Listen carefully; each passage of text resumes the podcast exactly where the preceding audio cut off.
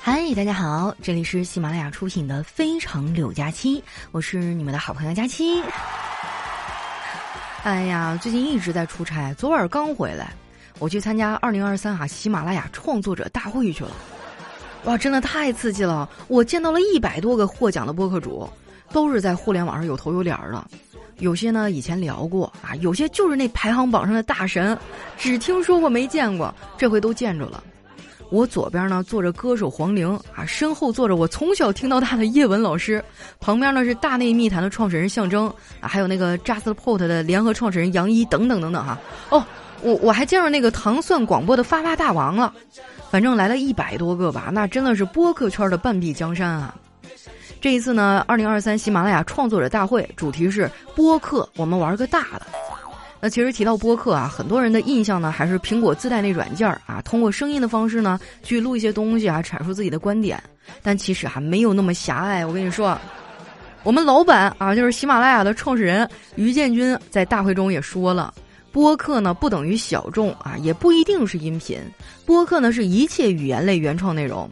喜马拉雅呢也远远不只是听书啊，播客型的主播有非常大的空间和机会。当时听他讲完，我就激动了，这不是二零二三我的机会来了吗？对不对？而且今年哈，喜马拉雅还推出了一个万千星辉原创扶持计划。这个你别以为和你们在座的各位没有关系啊！我想问一下，有没有那种就是平时比较喜欢表达的啊，或者说是挺有想法的哈，想要像我一样做节目的朋友啊？这个万千星辉呢，其实内容非常长啊，我给你们提炼一下。其实简单来讲就是。有流量是吧？有钱，有扶持，然后有专门的运营啊，然后还有那种什么大咖交流机会啊等等的，就是全方位的去帮这些创作者啊，从冷启动入门，一直到你后面长期成长。而且这一次计划呢，为什么叫万千星辉啊？因为他计划扶持一万个潜力播客主。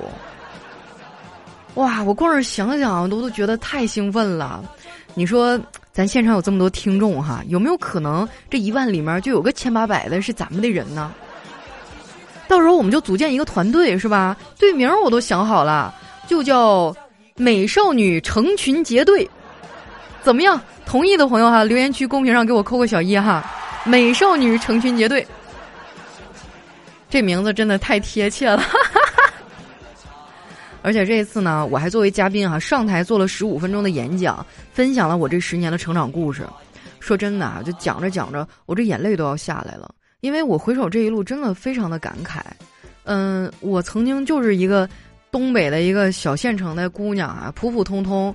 那时候我最大的愿望就是找个稳定的班儿上，然后有地儿给我交五险一金。谁能想到有一天我能拥有这么多的听众啊，这么多人喜欢我，然后我还能接到广告，我甚至我还能赚到钱，我觉得简直就不可思议。这十年啊，真的我特别感激在场的每一位支持我的朋友，要是没有你们啊，真的我什么都不是。现在呢，也算是稍微有一点点小名气了哈。有的时候，嗯，也是网上也会有各种各样关于我的一些资料和信息啊，我的电话也是不知道怎么就泄露出去了。可搞笑了！昨天我出差回来的路上哈，我突然就接到一个电话，那个电话一打开呢，明显就是一个未成年的声音。他说：“您好，您是佳琪阿姨吗？”当时我就懵了，我说：“啊，我我是，您是？嗯，我我是你的听众，我想问你一个问题，就是你那个人间观察局能不能快点更新啊？”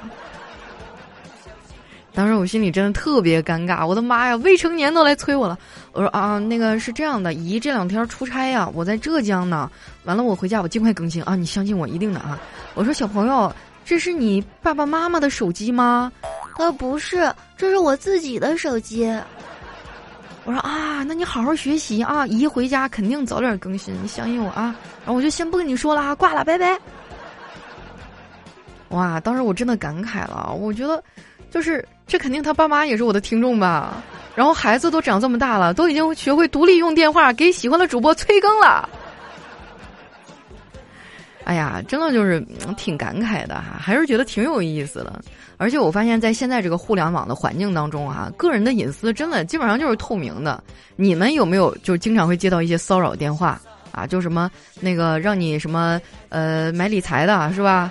啊，问你什么缺不缺保险的是吧？哎，我就是前一段时间特别集中，天天收到骚扰电话，可能也是因为疫情放开了嘛，大家都复工了。就昨天中午午休的时候，我就又接到一个推销保险的电话。电话接通以后呢，对方说：“女士您好，请问您贵姓啊？”哎，当时我一听就是推销啊，有点烦，我就随口编了一个，我说我姓孙。啊，对方接着说：“啊，那您一般用什么交通工具啊？”我说：“什么交通工具？筋斗云呗。”当时对面就给我干不会了哈，然后沉默了好半天，把电话给挂了。我觉得啊，电话销售真的有点过时了，因为大家现在基本上都不打电话呀，没有人会有耐心听你讲完这个产品，大家的时间呢都很碎片化。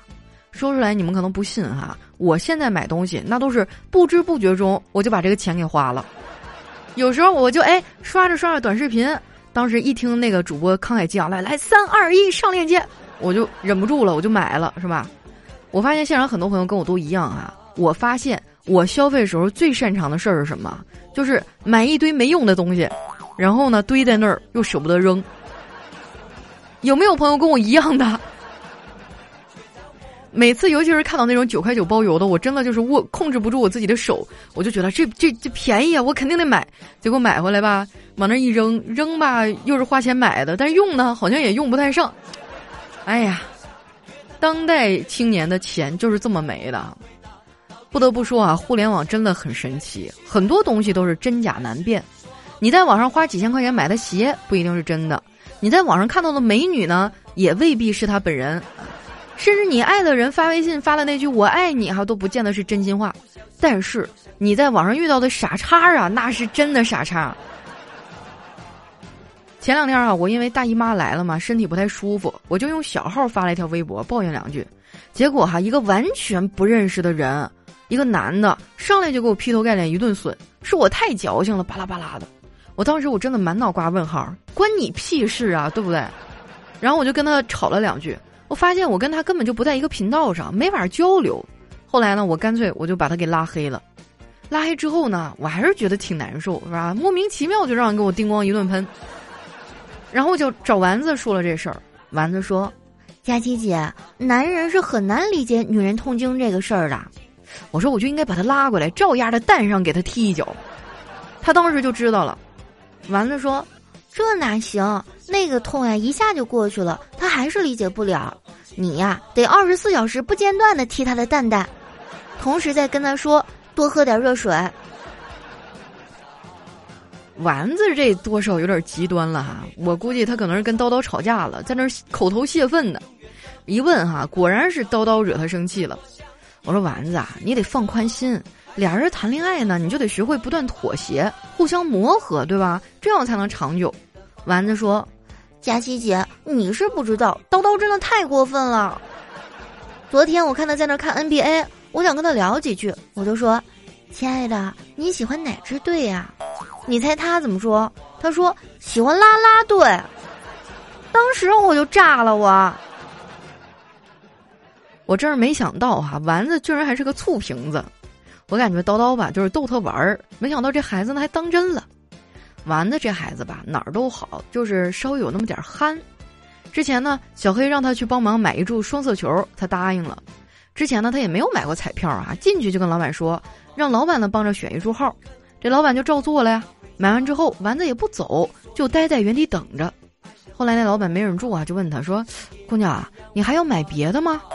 丸子说：“不对呀，老板，我买的双色球，你还没给我球呢。”我有时候就想啊，你说丸子这个脑瓜子到底是怎么长的？他的脑回路怎么就跟一般人不一样呢？不过话说回来哈，我也办过这么憨的事儿，只不过当时年纪小啊，只有三岁。那个时候我已经满地跑了，对这个世界充满了好奇。于是呢，我就问我妈：“我说妈妈，我是从哪里来的呀？”我妈骗我，她说：“你呀，你是咱们家老母猪生的。”哇，朋友们，你说扯不扯哈？但是当时我年纪小，我居然信了。那年过年的时候，我爸要杀猪啊，我就嚎啕大哭，跑到邻居家说：“爸爸要杀我妈妈！”哦，邻居家吓坏了，一家十七口人啊，激动的就冲进我家准备劝架。结果看到我爸拿着刀追着猪，这还不是高潮哈，高潮是我扑过去抱着那猪说：“妈，我找人来救你了。”就因为这事儿啊，我让人家嘲笑了好多年。那个时候呢，我们都是就近上学啊，我的同学也都知道我这个糗事儿，还给我起了一外号，叫我“猪小妹儿”。就搞得我九年义务教育阶段就特别的自卑，也不敢跟大家玩儿，总是一个人上下学。直到我们班啊来了一个转校生，他呢是跟随父母工作调动来我们这儿的。我第一次见他的时候，我就特别喜欢他。哎，说真的，我从来没有见过这么好看的男孩儿。后来呢，我们俩就成为了朋友。这段友情呢，持续了很长时间。我也暗恋了他很长时间。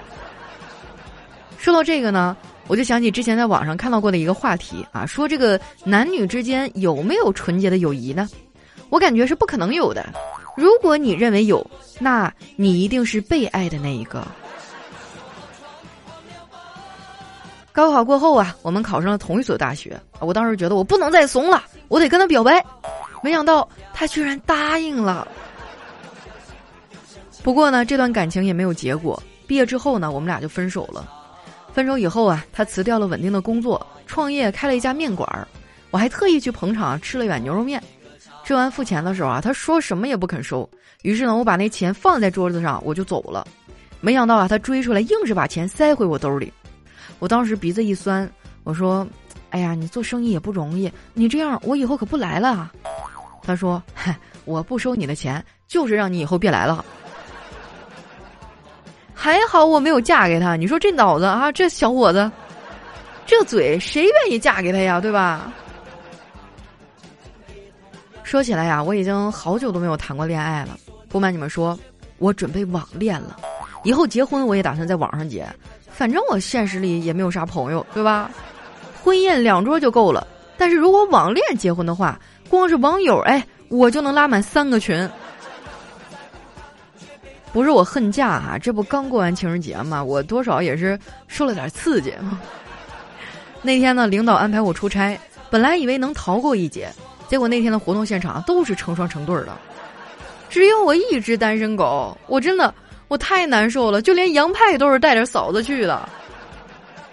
别人吃饭的时候都有人陪，而我呢，只有手机里的下饭剧。说真的啊，我很讨厌一个人吃饭，我会觉得很孤单。不过有个事儿呢，我一直都想不明白，就是为什么一个人吃饭的时候会感到孤单，而一个人吃零食的时候就不会呢？那天过节啊，人特别多，吃饭的时候呢，我不得不跟一对情侣拼桌，他们俩也不说话。一开始啊，我以为俩人只是内向，待了一会儿我才知道，原来俩人都是聋哑人。我以前一直都以为聋哑人是不会吵架的，直到那天。他们俩不知道因为啥发生了分歧，当场就吵了起来。我去，那手语打的啊，就比那个《火影忍者》里面火影结印还快。我在旁边看着我都干着急。虽然说我看不懂手语啊，但是我爱看热闹啊，是吧？没有吃到这个瓜，那感觉就是比丢了二百块钱我还难受。我感觉应该不只有我这样哈，女孩子们应该都跟我差不多。其实呢，你想要弄疯一个女孩很简单。你只需要跟他说：“哎，我有一个八卦，你要不要听？”然后呢，你就不要再回信息了，你就不搭理他。你们是不知道啊，我为了吃这个瓜，我有多努力，我甚至都开始百度自学手语了。不过呢，那对情侣的手速实在是太快了，我学了半天我也没有看懂。这个事儿呢，就搞得我很烦躁。我就想啊，要不赶紧吃吧，吃完我离开这儿。于是我就开始频繁的催服务员上菜，每次呢，服务员都会很礼貌的跟我说。哎，女士，还有五分钟就好了啊！你们知道吗？每个人脑子里的五分钟啊都是不一样的。我爸之前就教育过我，他说：“闺女儿啊，这世上有种漫长的等待，叫做还有五分钟就到了；还有一种礼貌的问候，叫做改天请你吃饭。”所以啊，每一次看到有很多朋友来看我直播呀，或者来听我的节目呀，我真的心里都非常的感激。但是确实实力有限嘛，那么我就改天再请大家吃饭吧。你说老头也没白活这么多年啊，人情世故都让他给摸清楚了。说实在的，我还挺羡慕我们家老头的。现在他退休在家，想干啥就干点啥，每个月领了退休金啊，还能出去旅旅游。昨天啊，我和丸子他们聊天啊，就聊到了退休这个事儿。我说我爸今年六十了，退休在家好惬意啊！就每天喝茶、遛狗、下象棋、唱歌、跳舞、写大字儿。也不知道咱们六十岁的时候什么样啊？你说那个时候会怎么度过一天呢？丸子当时插嘴说：“当然是在上班儿啊，六十岁还没有退休呢。”我听说现在怎么着要延迟退休到六十五啊？我想了想那那一天的场景啊，当我颤颤巍巍的拄着拐棍儿是吧，敲开办公室的门说：“领导，我今天想请一天假。”领导问我为什么呀？今天我六十大寿。哎呀，六十大寿有什么好过的呀？咱们最近项目紧啊，这个假我不能批。当时关上门，气得我当场就嘎过去了。真的，光是想想我都觉得太惨了。不过我还好，毕竟我没有结婚生子啊，我也没有什么负担呐责任。但是我哥就不一样了，他知道延迟退休这个事儿以后啊，郁闷了好几天。我就安慰他，我说虽然退休延迟了，但是人的寿命也延长了呀，不要太担心。我哥说啊，哎呀，不是因为这个，我就是觉得挺伤感的啊。就是你看啊，我二十六岁生的小辉儿，假如小辉儿呢也是二十六生孩子，那我就没有办法给他带孩子了，因为那时候我才五十二，我还有十三年我才退休呢。如果像你说的，人的寿命延长了，我有幸能活到九十岁，而那时候我的孩子才六十四，他也不能照顾我，因为他离退休还有一年。也就是说，我们父子一场啊，谁也顾不上谁。听他这么一说呀，确实挺让人难受的。我估计等我们老了，那跳广场舞的人应该也少了。你看，六十五才退休，那赶上身体不好的，出门都费劲，你更别说跳舞了。不过这样也好哈，最起码不会扰民。现在这广场舞大妈真的太彪悍了。我们小区有一块空地啊。就是一开始呢，我总上那儿运动，结果那块空地呢，很快就被大妈们给发现了，然后就开始分批分次的去那儿跳广场舞，我只好跟着他们跳啊。后来呢，小区加装了一批单双杠啊，我真的特别开心。我觉得那大妈你再厉害是吧，身体再好，你不可能跟我抢单杠玩吧？结果我今天早上起来啊，打算去拉几个引体向上，到那儿一看，发现一群大妈在那个单杠和双杠上晒被子。哎呀！我也没有办法呀，只能就郁闷的回了家。说到这儿，肯定有小伙伴说了：“佳琪，你也太怂了吧！你就应该上去跟他们理论。”哥们儿，事情哪有那么简单啊？你说万一给哪个大妈气着了，是吧？嘎一下子，生病住院了，我借钱我都不知道该找谁。我们当代成年人已经很少叛逆了，因为闯祸以后要自己承担后果。比如说上班迟到，老板从来都不会喊你的家长，他只会扣你的工资。所以说啊，打工人很少有叛逆的。换句话说呢，反正我已经被生活磨平了棱角啊，我是支棱不起来了。有人呢就过得比较幸福，他们不用像我一样隐忍啊。那句话怎么说来着？如果你觉得生活的很容易，那一定是有人为你负重前行。最后还是希望大家都能有人为你撑起一片天吧。